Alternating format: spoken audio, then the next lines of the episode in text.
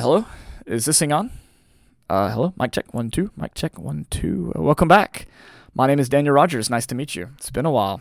Here we are, though. Uh, just to say what's been going on. I was diagnosed uh, quite quite a while ago with anxiety and uh, severe anxiety and moderate depression. And I go through seasons, and the highs are really high and the lows are really low. And when I hit one of those low spots, I just lose all of my willpower. I don't want to do anything but play League of Legends and watch Ted Lasso. So I've been feeling pretty poopy here lately. Shout out to my Lasso fans out there. Uh, but anyways, I yeah, you feel like Isaac McAdoo has kicked the ball right through your heart. oh boy. Okay. That's what's been going on. And so uh, around about May, the end of school year, I finished school and just like crashed. Haven't felt like doing nothing. Haven't felt like doing podcasts. Haven't felt like writing articles. Haven't felt like doing much of anything besides preaching, hiking, uh, kayaking, uh, going to church camp, hanging with the fam, playing a little League of Legends here and there. You know, it's just stuff you do. I still don't feel like doing anything. I'm only doing this because uh, I got a friend who's like, "Hey, it's been a while since you've done a podcast. You should do one." Hey, it's been a while since you've done a podcast. You should do one. So here I am. We're not going to talk too much about that, but I want to let you know that because uh, you know, even if you know, even if you know about the peace and the grace and the love that you have in Christ, it still doesn't eliminate the problems that we deal with in our day to day life. And I'm still going through some stuff. And uh, yeah. I've also got some stuff I want to talk about that I can't talk about. Uh, that's complicated. Oh, well, we're not going to dwell too much on that, are we? All right let me go through some questions you guys had because I asked you on April 28th if you had any questions and uh, you gave them to me and I didn't answer them. so here they are. Step one How to overthrow an eldership. Now, this is a joke question. I hope you know it's a joke, but it's not a joke. It's a joke in that overthrowing is not really the language that you know one would use seriously in this situation. And she does say it's not directed at certain elders. But what the question that I uh, pick from this, the question beneath the question, is if elders are not fulfilling their roles, what do you do? Well, I think the first step is rehabilitation. I, I never think the first step is, is firing or overthrowing. Okay. Um, so I think the first thing you do is, is you try to you try some rehabilitation. And what First Timothy kind of outlines for that is uh, well, do not receive an accusation against an elder except for two or three witnesses. First Timothy chapter five. And so what you would want to do is if an elder is not ruling well, to use the language of 1 Timothy 5:17, then they're not worthy of double honor. uh, but anyways, if they're not ruling well, then what should you do? You have an accusation. It says never accept an accusation against an elder except on the evidence of two or three witnesses. If you've got two or three people who they, they, they kind of sense a pattern, something's going on here, you know, it's time for those two or three people to go sit down and talk to the elders or the elder and be like, hey, this is what's going on. This is what we see. What do we do? And probably a good pattern to follow would be that one in Matthew 18. Like, hey, uh, you know, you know, this was going great, but to be honest, you know, we see that these shortcomings, and when we look at elders in the scripture and we look at what you're doing, we don't really see a lot of similarities. and so something's off. What what can we do? You know. But this is not something that you do to take power, like usurp authority or whatever. This is something that you do out of love, and you do it because you want the church to be built upon a solid foundation. And while Jesus is the cornerstone, the scripture talks about, like in Ephesians 3 and Ephesians 4, about how there are certain roles that one has within the congregation that assists in the building up of the church. And if someone is in a role that shouldn't be in a role, then a conversation needs to be had. So this this comes through love, it comes through patience, it comes through having a conversation, and it comes from multiple people, not just not just one person with an agenda. And not two or three people with an agenda, but two or three people who are honestly concerned about the uh, the elder in question. And I think it's important also that that they come at this not from we want to get our way and we're not getting our way, so let's kick this guy out of there so we can get our way kind of thing. But it's more of a man, this this man, ah, man, he loves God. Wow, yeah, he loves God and he he loves truth and he wants the best for this church. but he, maybe he doesn't see that what he's doing isn't best for the church as a whole. And so they go to him out of love to talk to him and then maybe bring that before the other elders too to like see what see if others have perceived what they perceive. All right. Okay, I also want to point out by the way, I'm going to I'm to post an article about this. There's different qualifications for the elders in 1 Timothy 3 as there are in Titus chapter 1. One of the reasons for this is the the purpose of the letters is different. Timothy is stationed in Ephesus, and there's already elders in Ephesus. Acts chapter 20, verse 28. Uh, the the Spirit has made you overseers over the church of God, right? Uh, Paul said that the elders at Ephesus laid their hands on Timothy to get him in his job, to put him in his role, to ordain him for the ministry. And what Paul says, if someone desires the office of a bishop, now I've heard preachers say the first qualification is that they must desire the office of a bishop. Well, that's not really entirely true. Uh, now, they should desire it, but what he's talking about in First Timothy is y'all have already got elders, so if somebody wants to be in it, this is the kind of person that you kind of want to look for. Titus is a little bit different because in Titus chapter 1, it's hey, I've left you in Crete so that you could finish what needs to be done. And what needs to be done is you need to appoint some elders in every town. And here's who you here's who you do. Uh, here's who you appoint: someone who's blameless, married only once, whose children are believers, etc., etc., etc. And so that's important. Uh, but the, the, notice the qualities that are different between the two chapters. You might say, "Oh well, this person's not married, so they can't be an elder." That's not necessarily true. And the reason why is because these qualifications aren't like a list, a checklist that you go by. Otherwise, who could even be an elder, right? But it is describing the kind of person that would be a shepherd, right? Someone could have all these qualifications and not be married, right? So they don't have any kids. They could still be a shepherd because they're the kind of person that would fit that position well, right? And so if someone doesn't have one of these qualities, like maybe they're working on it, they could still be a shepherd because this is describing more of the kind of person than it is a list of things that they have to get perfectly at all times in order to be a shepherd. And if they miss something, then they're out, right? So I think that's important in talking about all this because we're not looking for perfect people. We're looking for people who follow uh, God to their best of their abilities, and everybody's going to fall short some, right? Yeah. Okay, uh, Josh asks, what if we ventured in a little deeper regarding the working of the Holy Spirit. And I would love to do this a little bit more. But I think that we ought to liberate the Holy Spirit from our interpretation of Scripture. What I mean by that is, I was raised with the view that the Holy Spirit only dwells within the individual through reading the Scripture. What that means is, the Holy Spirit only dwells in the individual through my interpretation of the Scripture. I think what that does is it takes the scripture and it turns it into the object instead of a subject. That is, it makes it an object of our study, an object of our experimentation, of our interpretation, of our digging deeper, the plain reading of the text, instead of allowing the scripture to read us, which is what it's designed to do. The Holy Spirit does work through the text, but the Holy Spirit is not subservient to the text. Uh, the, whole, the Holy Spirit works in our lives apart from Scripture. And so I believe that uh, you read Romans chapter 8, read other passages. If you're not led by the Spirit of God, you're not a child of God. That's a pretty big deal. And not everybody at Rome had miraculous gifts. Paul said in Romans chapter 1 that he wanted to go to Rome to impart some gifts within them. So there's something that the Holy Spirit does in your life apart from Scripture, apart from like just having miraculous gifts, tongues and healings and whatnot. And one of the things that the Holy Spirit is doing in your life is sanctifying you, is making you into the kind of person that is like Christ.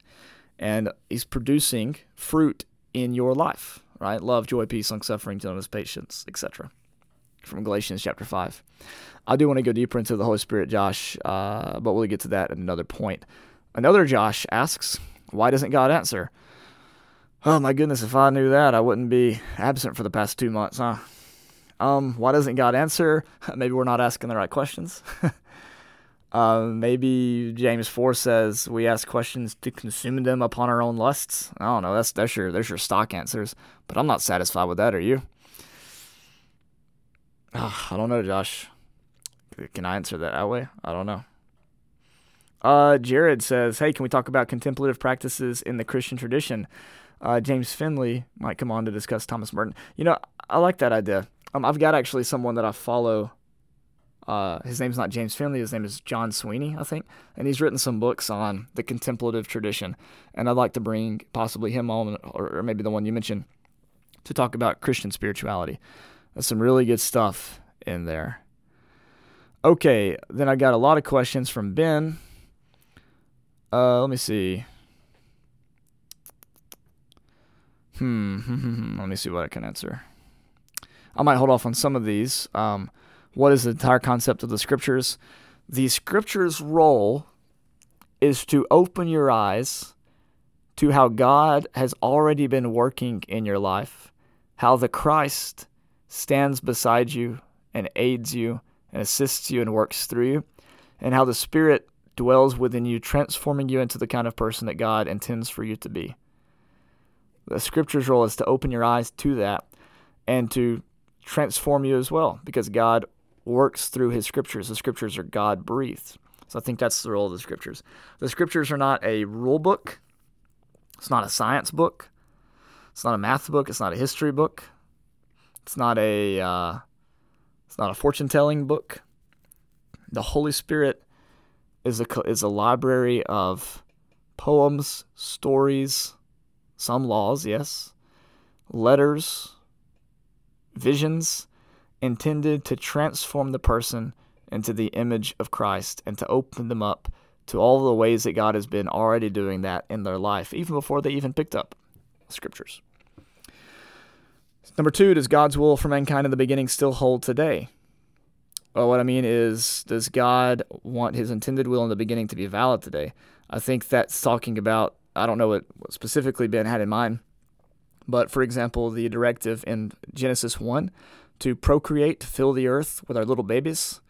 Uh, I don't think that's God's will for mankind today. I think that He would like for us to make babies, but I don't think that's how children of God are made today. Children of God according to John 1, uh, do not come through the will of the flesh, but come through faith. And whoever believes has right to become a child of God. So I think that our the way that we repopulate the earth with little sons of the co- sons and daughters of the covenant is not through procreation, but is through spreading the gospel.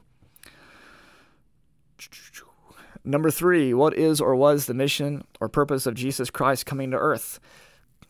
Jesus said that his purpose in Luke chapter 4 was to heal the brokenhearted and set the captive free, heal the sick, raise the dead, and walk upon the sea. Uh, uh, proclaim liberty to the captives, give sight to the blind, proclaim the acceptable year of the Lord. Right? That was Jesus' purpose. He said in another place, If I am lifted up from the earth, I will draw all men unto me. That's his purpose. What's his message? His message is the time is fulfilled. Repent for the kingdom of heaven is at hand. That's what his message was, and his message is go ye in all the world, preach the gospel to all creatures, make disciples of all nations, teach them to walk the way that I walk. That's his message for us today. The message is you are forgiven, and that is some good news. How can I distinguish? Uh, the fourth question: How can I distinguish between Jesus and Christ?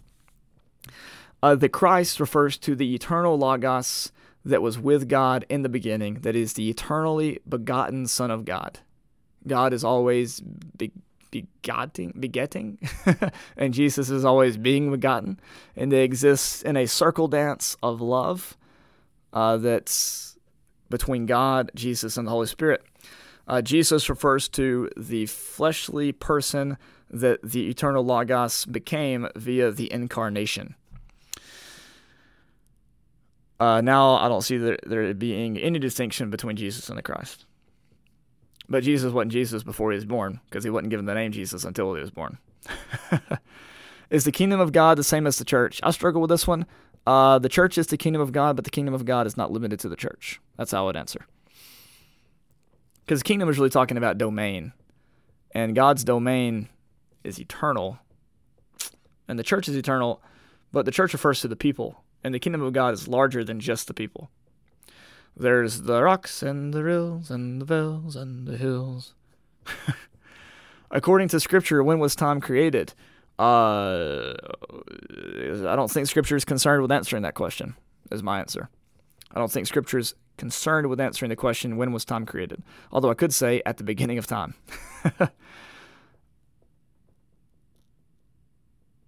I don't think Scripture was concerned, and I don't think time was created, was it?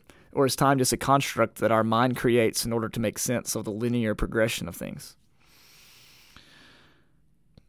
Uh, someone else says there's nothing in the Bible about Christians confessing their sins to God for the forgiveness of their sins, including 1 John 1 9. 1 John 1 9 doesn't say who to confess your sins to, but other passages say to confess your faults one to another and pray for one another that you may be healed. All right? That wasn't a question, but we'll take it. Uh, he also asks, I guess it's he. I'm sorry, I don't recognize the name. In Genesis, it says we are created in the image and likeness of God. Exactly and specifically, how are we humans created in the image and likeness of God? What is the difference in Christians and non Christians' image and the likeness of God? That's a very good question. And I refer you to C.S. Lewis's fourth book in Mere Christianity for your answer, because I'm still unclear on that. It has something to do with Zoe life instead of bios life. Uh, it has something to do with heightened sense of consciousness something to do with the breath of life, the soul. Animals have the breath of life in them in some way, but it's not the same thing as the way humans have life. So I'm not exactly sure. Uh, the second part of this question How are we humans created in the image and likeness of God? What is the difference in Christians and non Christians' image and likeness of God? Something about the Spirit, Colossians chapter 3, 2 Corinthians chapter 3. Is transforming us into the image of his son. Out of the old self, which is a corporate idea, not an individual idea, into a new self, again, which is a corporate idea, not an individual idea. One might argue that something was lost in Adam, or maybe that something was lost in Adam, and then something was lost in Cain, and then something was lost in Noah, and then something was lost in Abraham when he grew up in sin, and something was lost in you and I when we grew up in sin. But I don't know what that's like. I'm not really sure how to answer that question, to be honest with you. Uh, but I do know that all people are children of God. Acts 17 says that your poets rightly say that we are all his children, right? But there's a different sense that Christians are children of God and that we are aware of that idea, that we have been transformed into the sons and daughters of God that Jesus was the first fruit of the new creation, and we follow in line in that through our faith in Christ, and He's transforming us into the image of His dear Son. So to actually be that not less human, but more human than we ever have been before? I don't know. Good questions, though. Yeah, so I just sped read all that. That was 11 weeks ago. 11 weeks coming, but I hope you appreciate it. uh, 20 minutes or so. I've got to go. I've got to go pick up the kiddos. I want to share with you a book I've been reading lately. It's called Re Enchanting the Text. And I'm going to try to interview this author. I've already messaged her on Twitter, try to reach out to her and interview her about re enchanting the text, to talk about what the role of Scripture is in our life, to talk about what the role of the Holy Spirit is in our life. There, there you go, Josh. So we'll be doing that soon. Also, uh, I'm going to be, I haven't preached for like four Sundays. Uh, this next Sunday is the fourth Sunday. But I'm going to start preaching again at the 1st of August. I've got a five sermons in a row I'm going to be doing. We're going to be talking about God has not given us a spirit of fear leading to bondage, or a spirit of bondage leading to fear. We're going to talk about God has not given us a spirit of cowardice, but of power and love and common sense or a sound mind. And then we're going to talk about Hosea. Grace is when God breaks his own rules. I am thinking about doing a lesson on the Bible. and then uh, like what is the Bible, and then maybe doing another lesson on the Spirit, but I haven't exactly decided on that yet. Five weeks is a long time.